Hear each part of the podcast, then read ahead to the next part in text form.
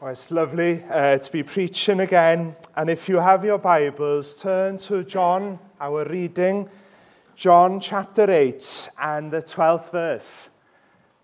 You've probably guessed what my text is. John 8 verse 12, then Jesus spoke to them again, saying, I am the light of the world. He who follows me shall not walk in darkness, but have the light of life. Shall we just pray as we open the word? Lord, thank you for that light. We need you, oh, we need you. We need that light even to shine in our lives, even today, Lord, whether we're Christians or not. And may those who still sit in darkness see that great light this morning. Speak, Lord, we pray. In Jesus' name, amen. I wonder, do you have a good memory? That's a question for you, isn't it? Do you have a good memory? We've been remembering recently, haven't we? The 5th of November. Do you remember the little rhyme? Remember the 5th of November, gunpowder, treason and plot. But then we don't remember the rest, do we? And we've remembered Remembrance Sunday, haven't we? Flanders fields where the poppies grow, row on row, those lives that fell for us. But Christmas is a remembrance time too, isn't it? What are we remembering at Christmas time? What are we remembering? In Charles Dickens' novella, A Christmas Carol, I'm sure many of you have watched one of the versions already. I'm not going to judge this time. I got in trouble last time for saying I didn't like the Muppets. I do like the Muppets. Scrooge is visited, isn't he, by four spirits. And I find the first spirit in the dark, it's quite a moving one, isn't it? Do you remember his name? Jacob Marley, that colleague who regretted so much, who'd lived a life of money-loving, who hadn't looked after the poor, who had wasted his life, but more than that, he had never lifted his head to worship the king. You might say, I don't remember hearing that in Scrooge. Well, listen to his words. At this time of the rolling year, I suffer most. Why did I walk through crowds of fellow beings with my eyes turned down and never raised them? To the blessed star, capital S, which led the wise men to a poor abode. We think of Jesus Christ this morning. We're remembering him as the light, okay? He is a star, isn't he? And I'm not making that up. Malachi calls him the son of righteousness. I'm not very good at science, but I know a sun is a star. The light of the world. The child in the manger. At Christmas, we remember that light. That light. And we're going to do that this morning and this evening together. So look at the reading we had together, John 7 and 8. Come with me in your minds to Jerusalem. It's a dark time in Jerusalem, but it's another Remembrance Day. In fact, it's another Remembrance Week. If you look at your Bibles, turn to the beginning of chapter 7 there. Look what it says in verse 2. Now the Jews' Feast of Tabernacles was at hand. So this is not the Christmas story now, but this is Jesus later on during this very special feast day, a remembrance week. Tabernacles or tents or booths are erected to remember a time of movement when the children of Israel had to go away from the darkness of Egypt, and they were moving through the desert, do you remember, to the promised land. That old desert story, which was so instrumental in their history. And John has been weaving the old wilderness theme already in his gospel. Did you notice? Those of you who are familiar with John, in John chapter 6, What does it talk about? The 5,000 have been fed, haven't they? Bread is provided, just like the bread, the manna, was provided in the wilderness. Then Jesus declares, I am the bread of life. Chapter 7, the verses I read. The Feast of Tabernacles is underway, and they're reminded how God provided water for them. Did you notice there at the beginning of my reading, verses 37 and 38? So they perform a ceremonial water drawing during this festival. And then Jesus proclaims, I am the one who gives you the life-giving water, the Holy Spirit. And now in chapter 8, the real climax, isn't it? They're in the dark.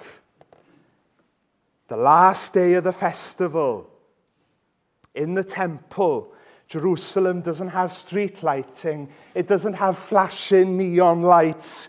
No, come with me now. Let's walk into the temple. And there were sections to the temple, weren't there? And we're going into the court of the women. And in that area, there were coins stored in these chests. They would have been shining in the dark because they were lighting four big, what do you want to call them? Chandeliers, candelabras. Lots of people are gathering, a little bit like us here this morning. Light has been shining now from the temple out into the darkness of Jerusalem. And this is a time for the Jews when they would remember light. Remember light. People had been dancing through the night, reenacting that old story of going through the desert in the dark, being led by that fiery pillar. But the festival is coming to an end by chapter 8. The lights are either extinguished or are being put out. Darkness is ensuing again, and in their minds, Messiah, the light of the world, has still not come. They're another year in the dark, another Boxing Day blues, as it were, like when you put the tree back in the attic, the lights are put away, and it's into that darkness, Jesus speaks the words in verse 12, I am the light of the world. Remember this verse, brothers and sisters, in the dark world. Remember this verse in the day too when the sun is shining. Most of all, remember this verse when you come to that Red Sea of death that only he can lead you through safely. So John is shining a spotlight on verse 12. We're going to remember first who the light is. Remember who the light is this morning. We'll then think a little bit about why that light came. And finally, I want to remember what you and I are meant to do with this light, okay? So remember who I am. That is our first point this morning. Look at our text, verse 12. I am. I am. His words are remarkable, aren't they? Charged. When we read those words, or when the Jews heard those words, I wonder whether they go to that old mountainside in the wilderness. Do you remember that shepherd, prophet, that post-prince of Egypt, scrambling up the peak? And he encounters light, doesn't he? Do you remember? Light and life. And it was facing that burning bush that God revealed his name back to Moses, back in Exodus 3. Do you remember? And God said to Moses, I am who I am. And he said, thus you shall say to the children of Israel, I am has sent me to you. There is no other God this morning. We're going to start there. He simply is and will be. Jesus says the same thing here, hundreds of years later. You don't need a degree in English to see I am, I am, I am being repeated. This was the same God who led them through the dark. Do you remember the fiery pillar? This was the God who led them personally to a better land, a better country, a promised land. And they would sing, the Jews, this was part of their Spotify playlist, the Lord is my light and my salvation. Psalm 27, verse 1. This is a God who interrupted their darkness, their personal darkness, but their national darkness. This is a God who saves people from oppression. The darkness of Egypt's regime, its baby-killing regime, because that's what it was, wasn't it? Idol-worshipping regime. God interrupts that. But John goes further back than Israel's story, doesn't he? John is evidently excited at this point of remembering. See, the wilderness story is right through the Gospel of John. Back in the, at the end, in chapter 20, verse 31, you remember he tells them his raison d'être, his reason for writing. Do you remember? These words are written that you, not just the Israelites, but you may believe that Jesus is the Christ, the anointed one, the chosen one, the Son of God, and that believing you may have life in his name. John wants us to see that the God of Exodus, the God of Israel, can also be your God. Isn't that great? How does he do this? Right at the beginning of the Gospel, John 1, in the beginning was the Word. All things were made through him. Without him, nothing was made. This is the same man. In him was life, and the life was the light of men, and the light shines in the darkness. This is what our God does, doesn't he? You Christians, he shone in your darkness, didn't he? Or didn't he? The light shines in the darkness, and the darkness did not overcome it, did not comprehend it. He mirrors the creation in his writing in John 1. Before Israel existed, this light interrupted darkness. This light shone in the gloom. This light is God, brothers and sisters, this morning. Not just a mere man. This light is our God. In him and through him, there is light. I am the light of the world. The world there, the Greek there is cosmos, isn't it? He is the true light of the cosmos. There was something awfully depressing in John 7 and 8 about extinguishing the candlelight, wasn't there? The lights would go out. Everything would go back to the dark. And what Jesus is saying, can you imagine their faces stepping into that scene? I'm the true light. I'm the true light. I am the true light that doesn't let you down. I'm the true light that can never be fully extinguished because I'm God. I'm better than your little lamps. I'm better than your fairy lights or your chandeliers. I'm better than your little ceremony. There was a king in France. Have you heard of the Sun King? Louis XIV, he really thought he was the centre of the universe, didn't he? It was so much so that he built Versailles. I don't know how many of you have been to Versailles, outside Paris. He's got the sun and the gate, and you walk in, and then there's portraits of him depicted like Apollo, the sun god of the ancient Greeks. Louis hired artists to make him look forever young. Louis hired men to put new flowers in the flower beds every morning so that he wouldn't be reminded of death, because he was the Sun King. And yet diabetes came along. I'm not judging that, but I'm just showing he wasn't a god, you know. And then the boils came along, and then the gout. Not good. Eventually, the gangrene got him. The Sun King. And you know, he saw his own children die. His grandson eventually became king.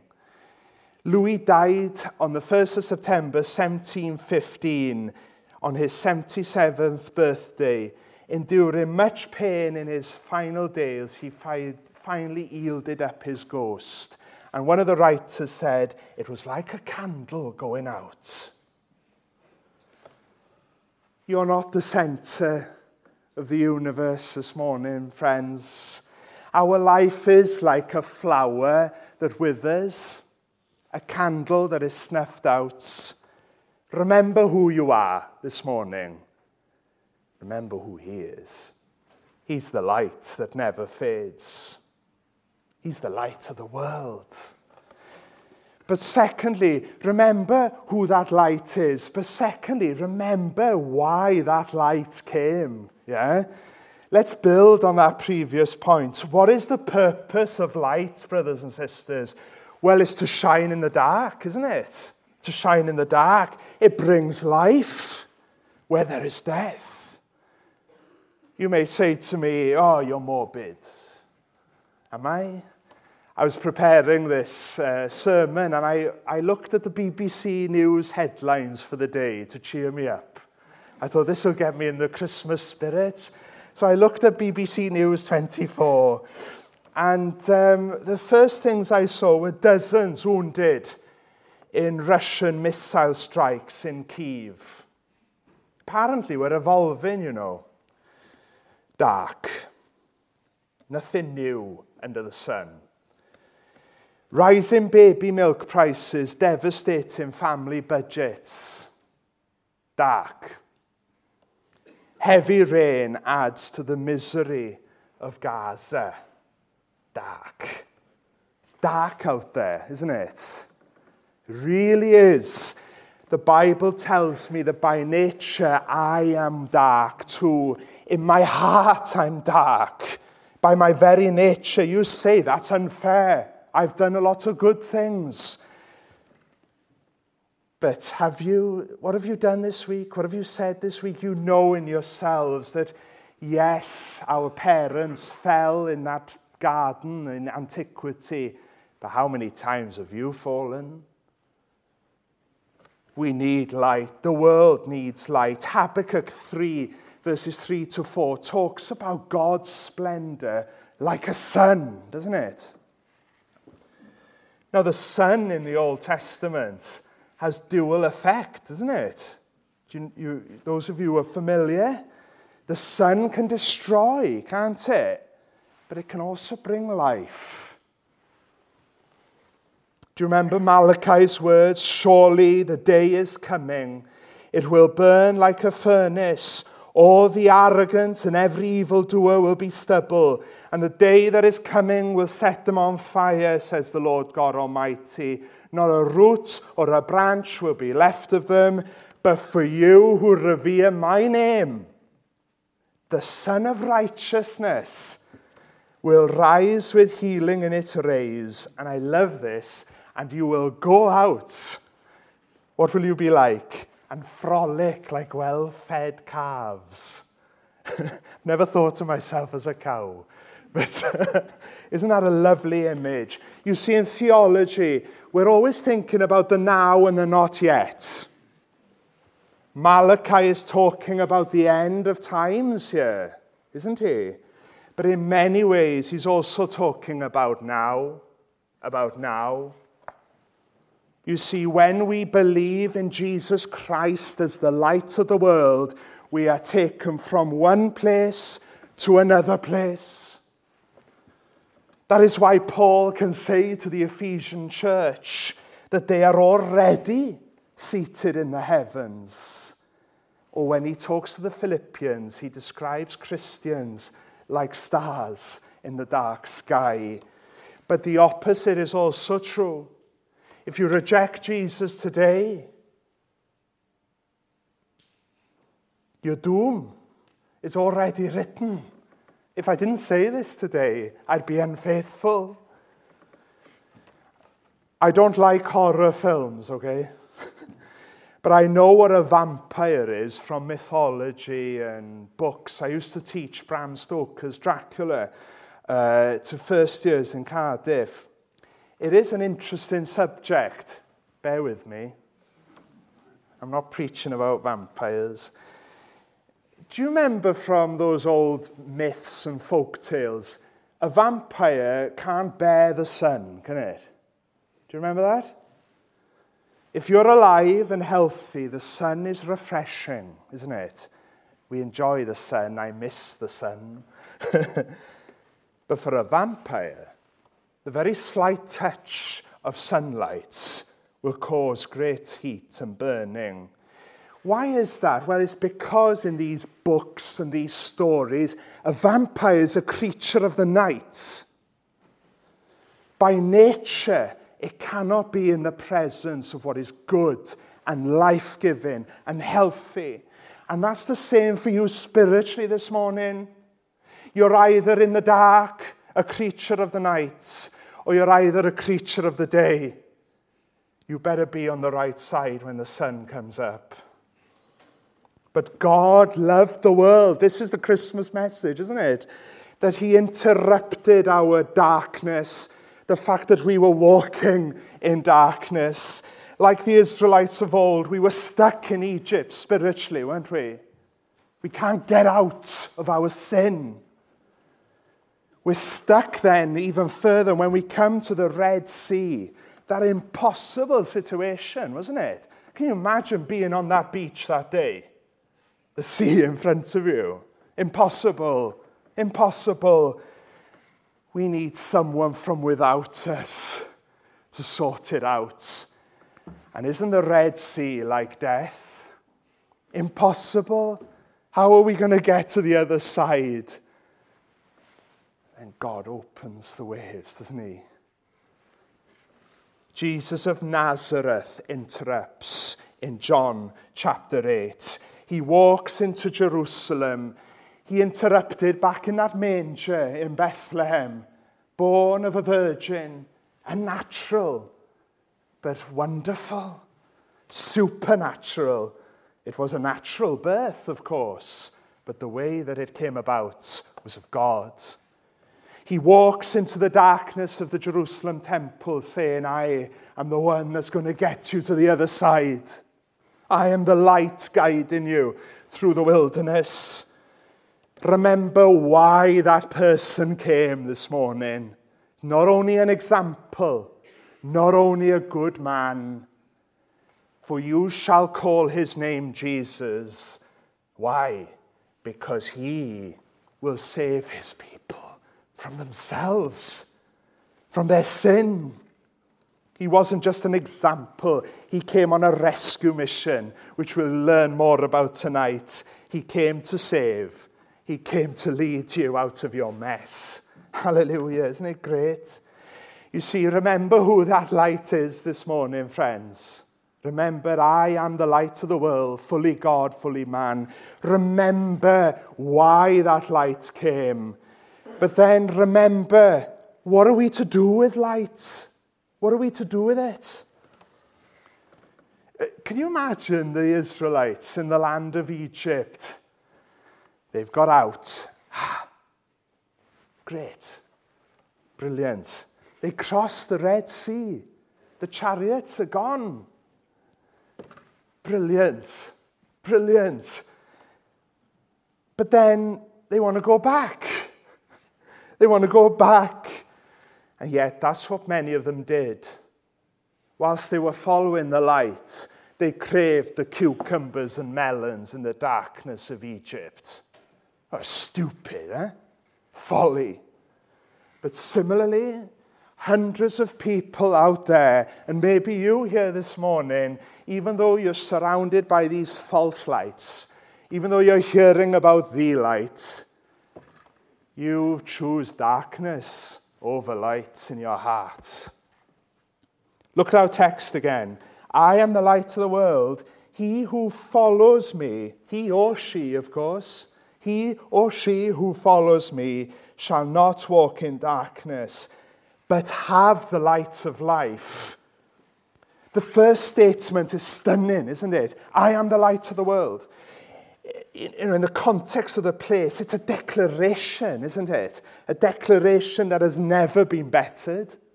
Never been bettered. Sure, there have been plenty of Jesus wannabes. The Sun King, the gurus. You think of the man who helped the Beatles. You think of all those false messiahs. But the proof is in the pudding, isn't it? I thought I'd put a bit of Christmas in there. Remember the whole story. Don't stay in the manger. There is an immediate consequence to Jesus' words. Please open your Bibles, follow me now. Whoever follows me, Jesus said, will not walk in darkness. What's he staying there? Well, look, he's going to prove that in chapter 9. Just flick the page. He will give sight to the blind, won't he? The proof is in the pudding. The miracle is an outworking of Jesus' claim. Only God can do that, you know. Give sight to the blind. Then flick another page or two. John 11. He will actually raise Lazarus from the dark, from the dead. Only God can do that, you know. And flick another page, John chapter 13. Can you keep up? I'm sorry, I'm going fast, but they're familiar chapters, aren't they? John chapter 13. He will wash the disciples' feet. Only God can do that, you know. The narrative slows down, doesn't it, as we near the darkest point of all. Chapter 19. The very embodiment of light and life is arrested. Not more than that, the very light of creation is mocked and beaten. He's paraded and he's taken to that darkest of dark, to Golgotha, the place of the skull, where Samaritan auxiliary troops are going to do something to him in the dark. Jesus of Nazareth is stripped, he's nailed, lifted up on the Roman cross for you. Sudden darkness. The sun disappears for 3 hours. You see, John's just, this isn't just a literary technique of playing with light and dark imagery through the book. This is literal too, you know. The sun actually goes dark. The day of judgment itself is as if it's there. It is there in many ways, isn't it? Because that man, the very light of the world, is being lifted up in my place. The light goes through our darkness. The light takes our sin and our sorrow. He makes it his very own. He bore our burden to Calvary, and he uttered those words so that we would never have to utter them. Eloi, Eloi, lama sabachthani. My God, why have you forsaken me? We know why. It's because of my darkness. Nathan Monday's darkness. Has that ever hit home to you? Nature responds as the Redeemer expires. Listen to Krummacher here, a German writer. The Lord withdrew himself from the eyes of men behind the black of curtain of appalling night. And behind the thick veil of the temple, he hung there full 3 hours on the cross, his thorn-crowned head drooping on his breast, involved in that darkness. He is in the most holy place now. He stands at the altar of the Lord. He performs his sacrificial functions. He is the true Aaron, and at the same time, the true Lamb. That might be all gobbledygook to you this morning if you're new, but let me make it simpler for you, okay? There was a man called John the Baptist, and when Jesus of Christ was walking along the river, he shouts, "Behold, look, the Lamb of God, who takes away the darkness of the world, the sins of the world." Or even simpler, if those ideas of lambs are new to you, let me say it simply. What is John saying? Look at that light. Look at that light as he takes my darkness away on the cross. Remember the one who was born in the dark world. Oh yeah, do remember him this morning.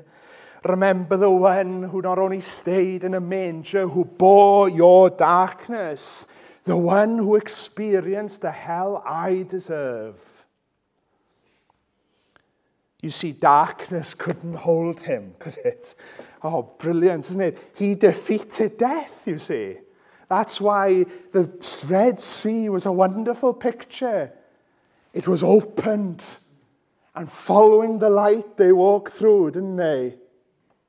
Is that you this morning? What side of the seaside are you on? Are you still on the beach? Or are you marching through the waters to the promised land? You see, he defeated death. He was raised from the dark, wasn't he? Do you remember how the writers describe it? There was a glory that outshone the sun. It's light again, better than the sun. This is good news this morning, brothers and sisters. I don't know what you're afraid of this morning. I don't know why you've waited so long in the dark. The best present at all for your Christian friends and family is that you're born again this Christmas. That you don't just sit in the dark, but you follow him. Look at our text. John 8, verse 12, he who follows me. There's an active sense here, isn't there? Yes, we believed when I was first saw the sight and the burden of my sin rolled away. We don't stay there, do we? We keep going, our eyes fixed on the light. He who follows me shall no longer walk in darkness. That's an encouragement for you, Christian. You say, oh, I can't help sinning. I'm human anyway. How dare you? How dare you? How dare I? It's very clear, isn't it? If you follow me, you shall not walk in darkness, but have the light of life.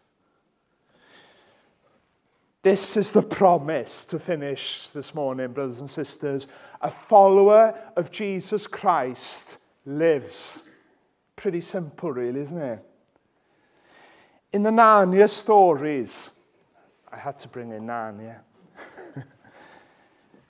One of my heroes is Puddleglum, the marshwiggle from Silverchair. He's a grumpy fellow, not much to look at.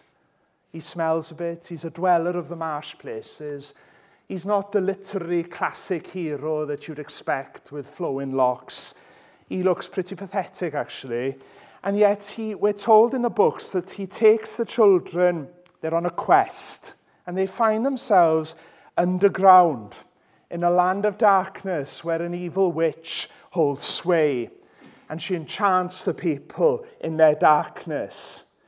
The horrible thing is that when Puddleglum and the two children enter that land and encounter this evil woman, that she enchants them with this evil fire, into thinking that there's no such thing as the sun. There's no such thing as the land up above. There's no such thing as Aslan, who represents Jesus. Do you know what Puddleglum says? He would rather spend his life looking for the sun than sit in her darkness. He stamps on her enchanting fire. I think he does. He either puts his hand in or he stamps. And he says, I remember, I remember the lights. I remember the feel of the sun on my skin. I remember the warmth.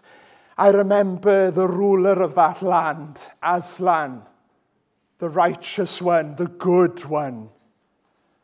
Don't let evil fool you this morning, friends. Don't let evil tell you that this is the only land there is.